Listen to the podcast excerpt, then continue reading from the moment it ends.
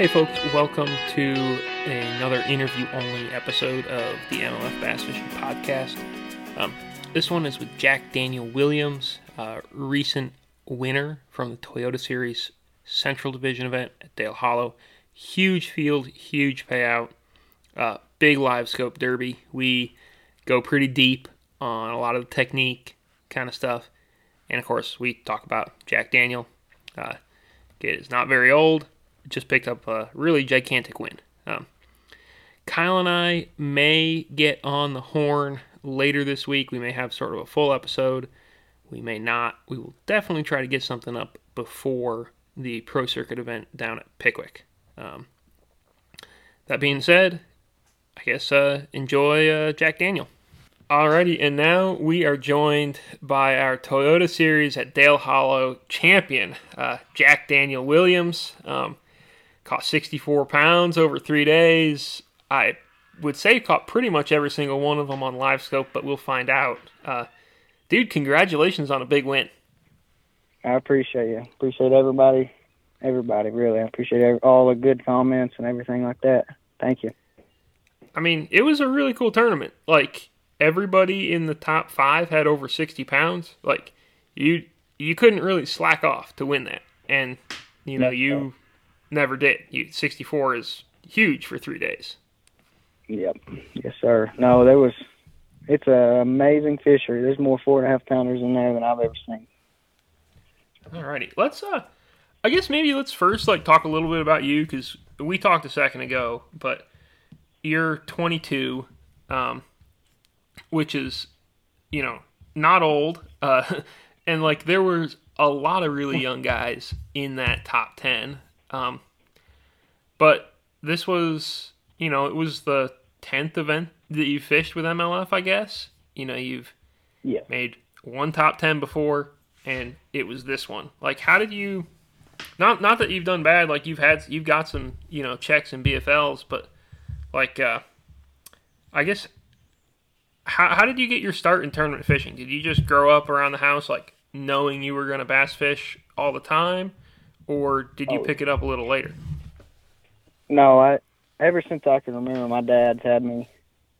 I think it, when I was in diapers, he had me in the boat fishing little pot tournaments, little rodeo stuff like that around the house. I knew, I, I knew from a very young age that that's all I ever wanted to do. I mean, I remember watching Iaconelli and all those guys growing up, thinking that's what watching them on TV, and that's what I want to do. That's all I've ever been able to think about all through school and everything like that. I just I knew I wanted to bass fish, and that was it. Okay, and then what did you do? You so high school, obviously, and you went to some college, right? Yes, sir. I went to uh, community college here in East Tennessee for two years, and while I was doing that, I was uh, saving money when I'd win little pot tournaments or rodeos and local stuff. And I would flip houses with my uncle I'd just try to save everything that I that I made, and then uh, I got on with uh, Baker's Construction out here at a lake that we were doing. I was driving a big barge around, like a 60, 70 foot barge. They had the lake dropped where the dam had messed up, and a bunch of trees and growth have grown up on the banks, and we had to go around. And one boat cut the brush off, while the other boat I was driving was picking it up with the operator on it. So I did that for about a year last year. And while I was doing that, I mean, I made sure that I would go fishing like every day after work. We were working like six twelves, seven twelves, but I would go every day after work and learn live scope for about a year and a half, I would say prior. I'd fish little pot tournaments, everything like that, but I would save every dime that I made, knowing that I was wanting to fish the Toyota because I'd fish, like you said, local BFL stuff like that. Done pretty decent, but never really had it like I never got that good luck. Like I just needed a little bit extra help in those tournaments. But all the pot tournaments and stuff like that, I did pretty well in. But after I saved all that money, I knew I wanted just to go learn. So I cherry picked a a Southern Toyota this year, Okeechobee. Yep. Learned more than I learned in 15 years that I've been fishing in one trip. Like two weeks, I went and spent down there. and I learned so much just from fishing that one time down there. Then I fished. Well, I knew I was going to fish all the central, so I fished Guntersville. Had some awful luck with tires and trailer tires and truck tires. We won't get into all that, but then I had Dale Hollow. So, and this is what I mean. Dale Hollow worked out. It was an amazing tournament. It worked out good. I'm telling you. Um, I, uh, I guess, uh, maybe even taking a step back again, like when you were when you were in college, did you ever think about doing the college fishing thing or going to a four year school to do college fishing? Because if you want to fish as a pro, like a lot of people sort of take that route. But did you yeah. think about that, or did you did you just kind of say I'm gonna get into bigger tournaments as fast as I can? You know. Yeah. So I wanted to get. I wanted to get in. One of the reasons I picked MLF is so you could work your way up. You understand what like you can start at the amateur. yeah, like you can fish a pro circuit. Yeah, yeah, you can. There's not like which you know with Bassmaster, not not anything against it necessarily, but like there's not a BFL level, you know. Yes, exactly. So I figured I think everyone needs to start out as their local pot tournaments, stuff like that, and then work their way up. I feel like you learn a lot more instead of just getting thrown into it because then it gets really overwhelming. Like when I try, I fished an open when I was. This is when I met Bobby Lane and Jacob Powroznik. I fished an open when I was probably 18 or 19, I think, something like that. But okay. it was like overwhelming, whatever that. I mean, it was. You know how that could be. You're fishing against top guys when you're just trying to make it. Yep. That's hard to do. So if you can go not spend that much money, even just go practice these places before you try to start throwing all your money into it. So that's what I've been doing beforehand is I would go practice, I would go to these lakes, I would watch TV, you know, all these things. But yeah, college I did think about. I just didn't. I mean, not, not that I didn't have the money because we didn't have any like close colleges where I was mm-hmm. that had started anything like that when I was in school like my high school started three years after I got out of high school. My colleges started after I was already done with my two years. So it was kind of, you know, a day late, dollar short, whatever.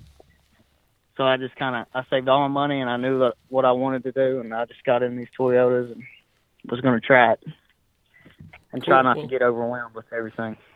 It definitely, I mean, obviously it's working out now after Dale Hollow. Like before before Dale, you know, were you had you had any second thoughts, or had those two those couple few tournaments you'd fished like had they kind of solidified, like that so this was what you my, wanted to do? Yeah. I, not that I ever had any second thoughts. It's just my support system. I really, I don't even know how to. I can't even explain how good like everyone around me has always believed in me, and they really just pushed me to go to the next level. So, yeah, I mean, after Okeechobee and after Guntersville, I was really down. Not that I, not that I ever quit fishing. Or I ever wanted to quit. It's just, it's really humbling sport, and I just Dale Hollow really made me set that example of you cannot, you never give up, you can't quit. If you just keep fighting, something good will happen. I mean, good good things happen to good people. That's what I think. I mean, that's all you can explain. I like it. Um, I guess let's talk Dale. Like, I don't, I wasn't there, but I read all the coverage. I know, like, you know, a lot of the guys were not fishing far apart necessarily, and you were all kind of just chasing, as far as I can tell, you know, chasing bass around bait. Can you kind of walk me through your, your pattern? So I'll start the house practice. You can start with practice. That'd be sure. a good one. I'm I'm here for it. I'll start. Uh, so last year I went down and crappie fished. I said crappie. I know I heard you say crappie, but I, I here's the thing. I say crappie. I just like that's okay. what I grew up saying. But good. I have heard enough people say crappie that a lot of times, especially someone from the south, I just lead with crappie because I'm like, oh, yeah. I don't want to have no, that discussion I... right away. So Exactly. Crappie it is, baby. That's what I'm talking about. Okay, so yeah, I fished a USA crappie tournament. I'm thinking it was the Sunday after Urals because championship Saturday, and I came down Saturday in practice and then fished Sunday. Anyway, this was the one that was real flooded, right? Yes, it was flooded. Okay. It was muddy. They were flipping, spinner baiting, whatever. I mean, they were doing all that. So I went down there, and this is when I had my live scope for about four or five months, which I was getting pretty dialed in with it for the crappie, and haven't bass fished much with it, but I had caught some just out of coincidence. I've seen them on there, and I'm like, okay, that's a bass because they move a little different, whatever. So I got out there to Dale Hollow, and I actually pulled up. We pulled up on an area, and I'd caught like a six, a five, a four, a five. I had like 20, 23, 24 pounds live scoping the Sunday after, the Saturday after. So I was thinking, my goodness, and I did really never, never clicked. Even then, it didn't really click. I was like, okay. Anyways, we went on with it. Came back home, and then I signed up for the Centrals, and I was like, okay, Dale Hollow, maybe. Then it started clicking a little bit. Maybe they're this water's clear. It's going to be even better. So I came in practice. I had my jigs and spinner baits and all that, but it hasn't flooded or anything like that. So I put in, I put, I put in up the lake the first day that I practiced. Put my trolling motor down, seen some bait, cast it over, seen a bass, cast it over, caught like a four and a half pounder. I immediately put every single rod that I had up, except for my four spinning rods. They had two same heads and two on this other rod that had the same heads, like a quarter and a three eighths. And I literally live scoped from then on out. I knew what I was going to do. I just kept running around looking for bait, looking for steep drops where they would spawn in the back of these pockets. And I mean, I was catching them during practice. I'd just catch one bass. I'd catch a, I would catch fish until I caught a keeper largemouth, just to know that they were in there, because you're catching so many smallmouth. And none of them help really, unless you just get Yeah. lucky and catch a 21 incher. Because I was catching 19, 20 inches and having to throw them back, so I would stay until I'd catch a largemouth, just to know in my head that there is largemouth here. You know what I mean? It kind of helps. Yep. Because otherwise, you'll be chasing smallmouth that you can't weigh in, four pound smallmouth, and it's awful. You have to throw those back. Dude, this is a side note maybe, but what would the weights have been like if you guys could keep smallmouth? Oh my goodness, incredible! Like we're just I talking like everyone has 21 20 pounds, pounds. Like 40. Yeah. Man, 20 that'd be pounds, top- amazing. Thirty or forty. Golly. Wouldn't like it it's you know, not like it's uh you know, a bad lake as is or anything, but like no, no, no. it's yeah. just it's uh brutal to know that there's so many fish you got to let go, you know. yes, sir. Um. A- anyhow, I guess that aside, like th- these areas you're fishing, how how deep how deep were they? Like, what what kind of like what what did you kind of look for, on, just on the map to know? Hey, this is this is where there's gonna be fish, or did you have to realistically look on the map and then still go through and live scope and fish everything? You know what I mean? Yeah, so I look. I would look on the map at night, but these fish are like they're so bait related.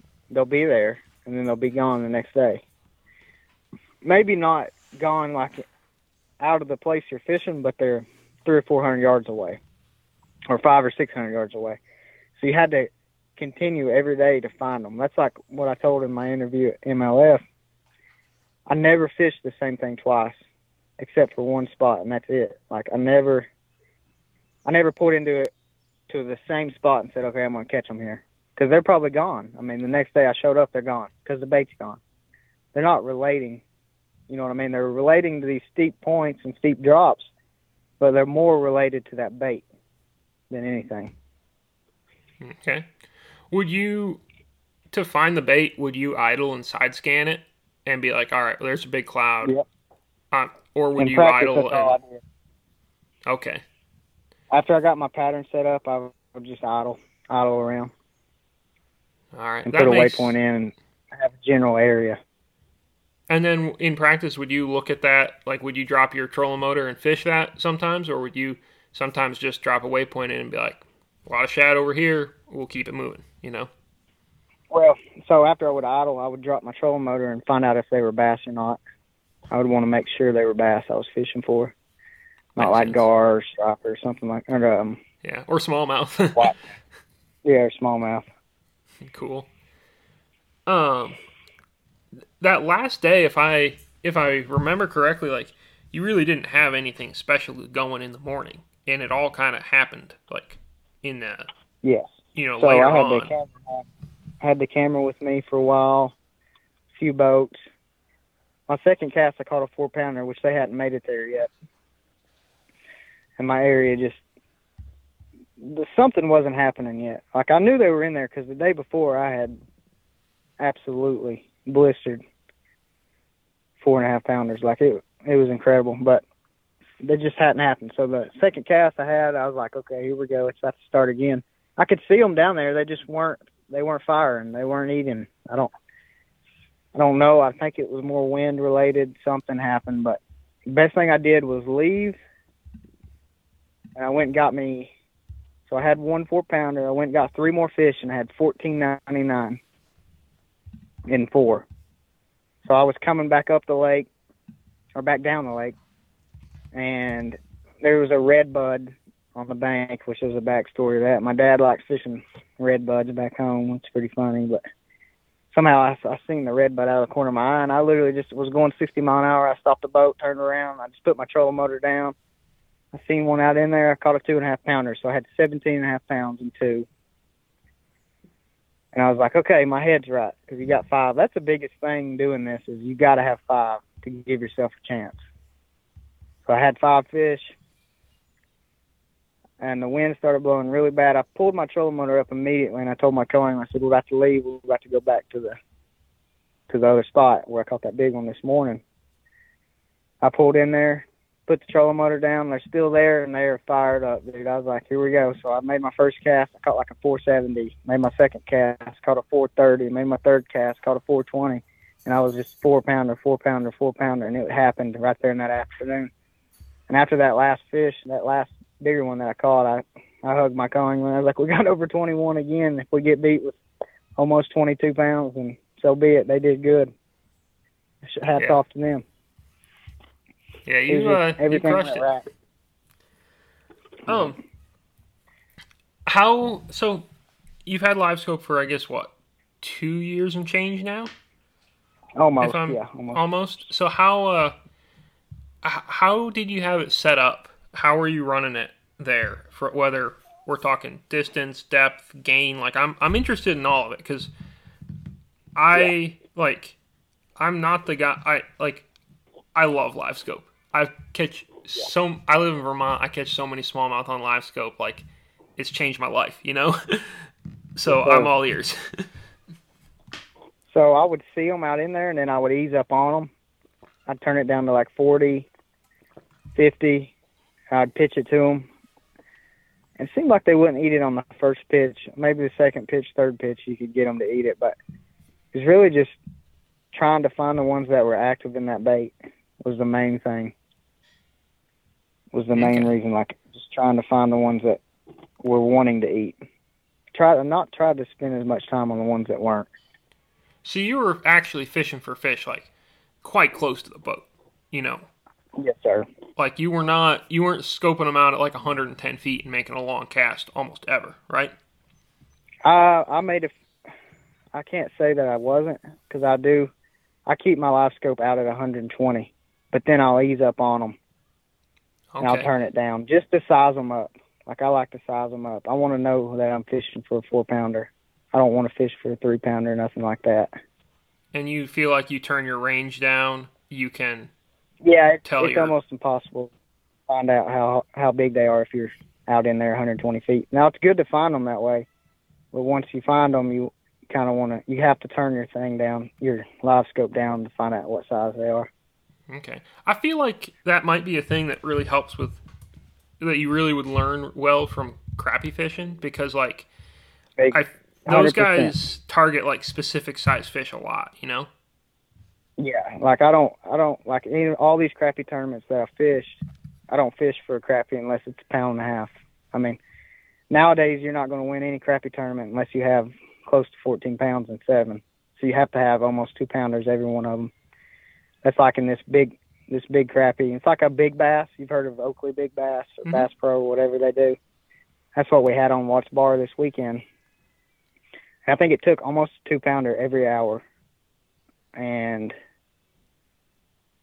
I probably didn't fish two or three hours of the day. I was just looking, looking, trying to see which ones were the biggest.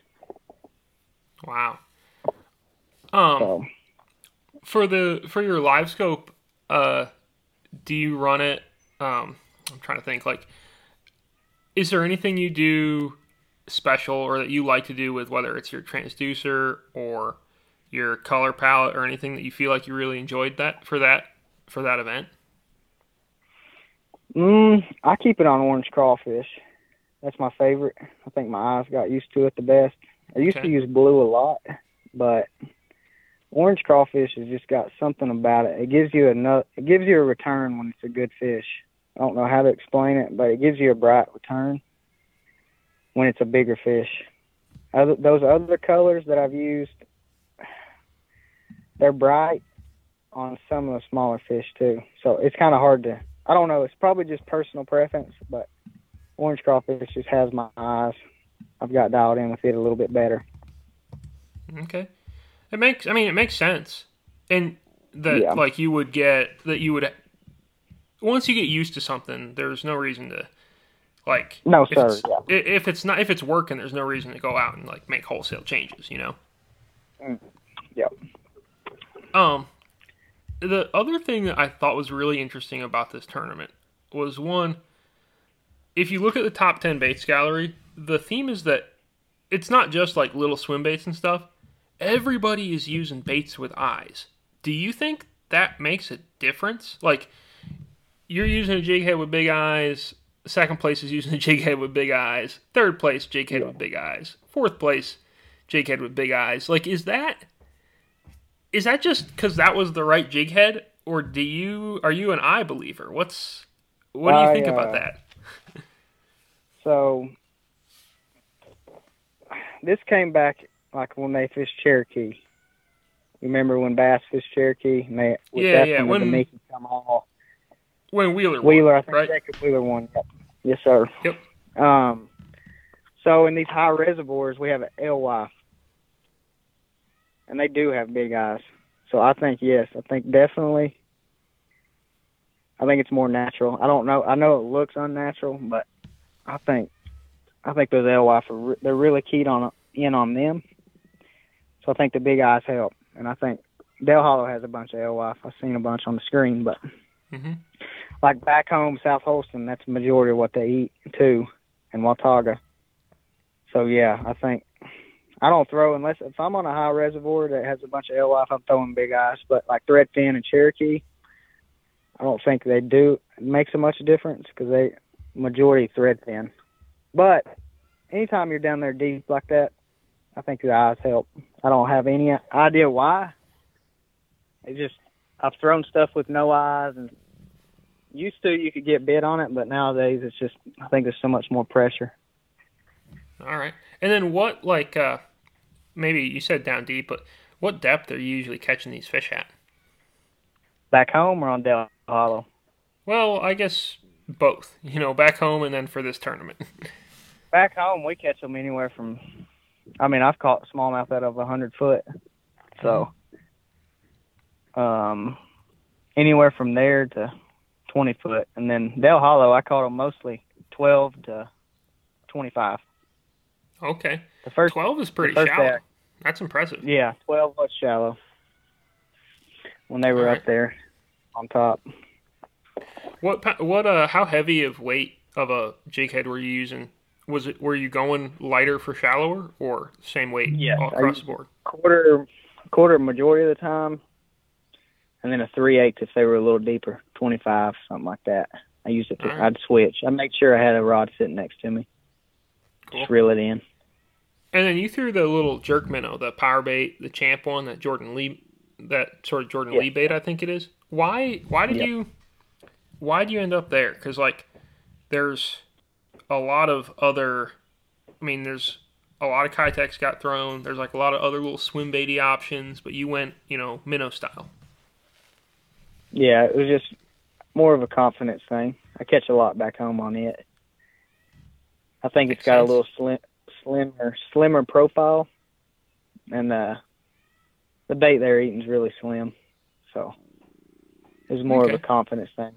Like I've caught a bunch of alewife and like cast nets and stuff like that just to look at them back home, and I make sure I just look at them, and that's the closest thing to an alewife that I've found. Oh, I mean the Damiki catches them too, but and I threw the Damiki a little bit, but I majority of the time had that champ minnow on. Cool. That's cool. I mean, it's cool to see like that. It, it's cool to see a little bit of a different bait catch 'em. You know, Mhm. there have been a thousand galleries with, uh, you know, Keitech in it. So like, I'm Oh, down yeah. to you know I'm down to see you know new stuff. Uh, Exactly. for sure. Um, that's that's cool. It's nice. It's Yeah, neat. and they Not look that, so realistic. yeah, they do. They have the little scale patterns and everything. Yeah, so the HD silver shad's what I caught majority of them on, and they look, I mean, exactly like a little shad. So Now, do you worry about that they've got four eyes with that pattern? no, you know that that's a question I get a lot. It doesn't really, it never really bothers me. I don't know why. It just it doesn't. I don't think about like growing up. Like last three years, I've crappy fished. I mean, this live scope and all these colors people say matters. I literally, I got a big bag of crappy jigs, and I never even look at what color they are. I just I grab one out of there and tie it on. Now, Drop if I'm front of starting a to catch fish a and bunch, they eat it. yeah, if I if I'm starting to catch a bunch and there's a big school I'm fishing or something, yeah, they'll get used to it. So just pick up another rod and change different colors. It's never like, oh, they're eating this color. Oh, they're eating this color. I think it's just changing. Like I try not Okay. to think about little stuff like that. That's what. Because once I start thinking too much like that, it just gets all in your head, and that's like jig. Like when I I grew up flipping jigs and stuff, I just green pumpkin, orange, and black and blue, and white, and that's it. That's the only three jigs I have in my boat.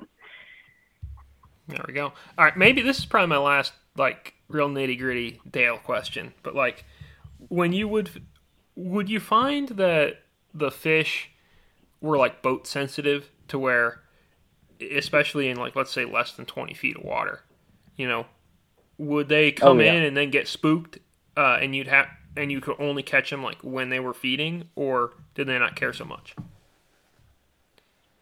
Nope. So uh if they heard your boat, they were gone. Like if they heard the if they heard the boat smacking the waves smacking the bottom of your boat, which I learned that in crappie fishing too. If they learn if they hear your boat, they're gone. They know. Especially Really? that clear water we were fishing. Yeah, so like down south you'll see all these guys they're catching these crappie real close to the boat. Look, Mhm. that's because they're in that muddy water so they don't pay attention to it as much. But this clear water, they feel your boat. Like back home, I don't know how many times we'll idle over a big hump or something, and they'll come shooting up off the bottom to look at the boat, 60, 70 foot of water. But if you get too close to them, they see the boat or they feel it. I mean, you got to think we're in their living room, so Mhm. they know when something's over top of them, and it's not supposed to be there. What's the strategy for minimizing that? Is it like you fish with the wind, keep your trolling motor kind of low? Like, what's your do you, do you have ways to try to get around that? Yeah, I try not to let the wind hit my boat as much. I don't know exactly how to explain it. I just try to drift a little bit. There's just little certain things. Sometimes, you, most of the time, you can't help it. Like it's gonna happen, Mhm. but you just got to move on and hope it wasn't a five or six pounder. You know what I mean? yep. because that wind was brutal, which I think a wind helps when they're out in there. They're they're feeding in that wind, but it's just it's they I try to keep them down. I try not to fish for the ones that are high like that in the wind. It's hard because they they feel the boat and they hear it and everything else, and they're spooked once they are. All right, makes sense. Um. Yep. So Dale Hollow had a gigantic field.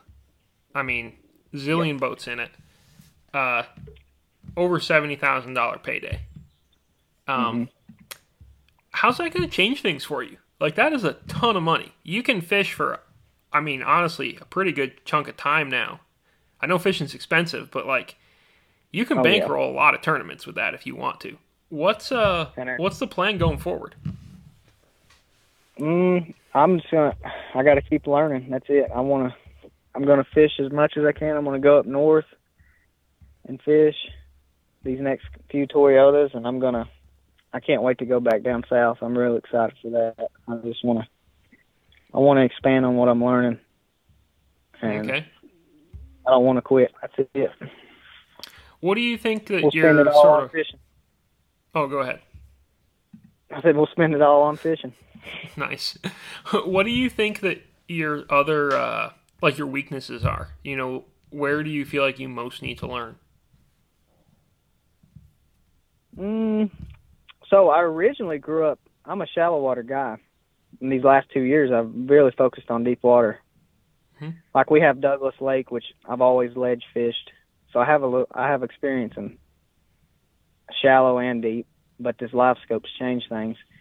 More that I need to, that I would like to practice on is down south and up north. I just want to, I just want to keep learning. I mean, I feel like I, I can fish shallow if I have to, and I mean, my favorite thing is seven six flipping stick. So it's hard to see on Dale Hollow, but it is. There's something about cracking them with a big flipping stick on the dock or something. Yeah, you're, you're right about that. Like I, Yeah. I mean, it's great to watch a fish bite it on live scope, but it's not the, it's not quite No. the same But have as do what you got to do. So yeah. Well, I would say if you're this good at live scope, you're not going to have any problem when you go north because you got to catch smallmouth, and smallmouth are like the easiest fish in the world to catch on live scope up north. It's gonna Other you're gonna love spot. it. yeah. Yeah, other other than spots probably. Yeah. um, I'm but yeah, it seems. What What do you think you're going to fish? Obviously, this year, you know, you've got, I guess, probably the rest of the Central Division, or are you going to fish some Northern events? Uh, and then you yeah, got I'm the gonna championship. Fish, uh, I'm gonna fish the Chickamauga uh, for sure, the last Central, and then uh, I'm gonna get in on, on the, a couple of the Northerns, St. Lawrence, and uh, I'm just gonna go mess around up north. I, I need to. I'm really excited about that. I want to get in on some of that. I like uh, I like how you're taking it because like you know you've you've got a it, it doesn't seem like you're super worried about points like you're not super worried about hey this is the year I got to qualify for anything like you're kind of No. just Yeah.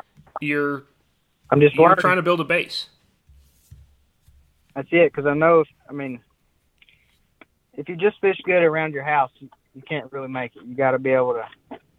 You got to fish, which I haven't fished Dale Hollow much, but kind of my areas around my house really help me. But if you can't fish north and south, you're not going to make it in this world. So I'm just ready to expand and keep learning, and that's it. all right I guess maybe the last question what's your uh, Guntersville experience like because the championship is like a huge event and it can't be far away from you No, it's uh, a couple hours down the road, maybe, maybe max. Yeah, it's just a couple hours. It, I have family that lives 45 minutes away, so I've fished Guntersville uh, quite a bit.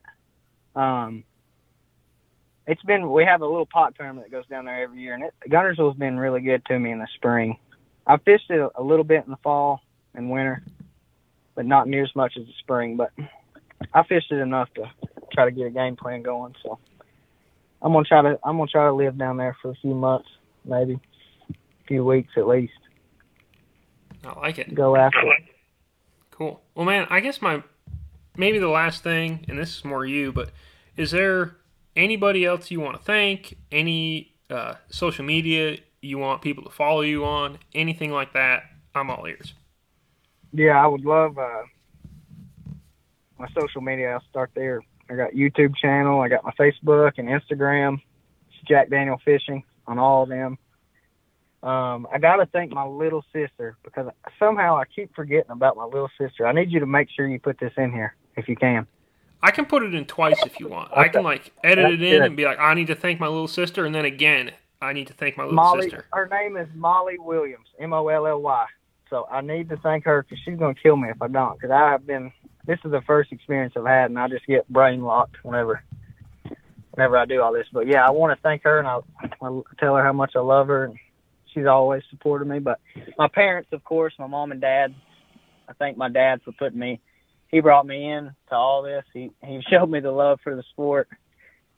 They do so much for me. I can't even begin to thank them enough. Um, my girlfriend, her family, they do so much for me. Um, I got Jack's Bait and Tackle, DJ's Marine, Watson's Marine, and that's about it, dude. I just I thank everybody that I come into contact with. There's so many names I could name. I just Brian Hess, dude. There's so many people that help me, and I just Well- I can't thank them enough. It takes a real. I mean, it takes a real team to be successful at tournament fishing, like almost all Oh the yeah, time.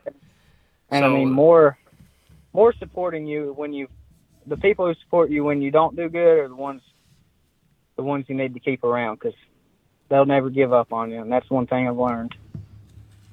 Nice. Well, uh, man, it was a pleasure talking with you.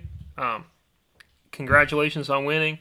Uh, special shout out to Molly Williams uh, for right. all your hard work. and uh, right. man, uh, I guess uh, I'll see you at Guntersville this fall for sure. But uh, Oh, congrats on a big win. That was awesome.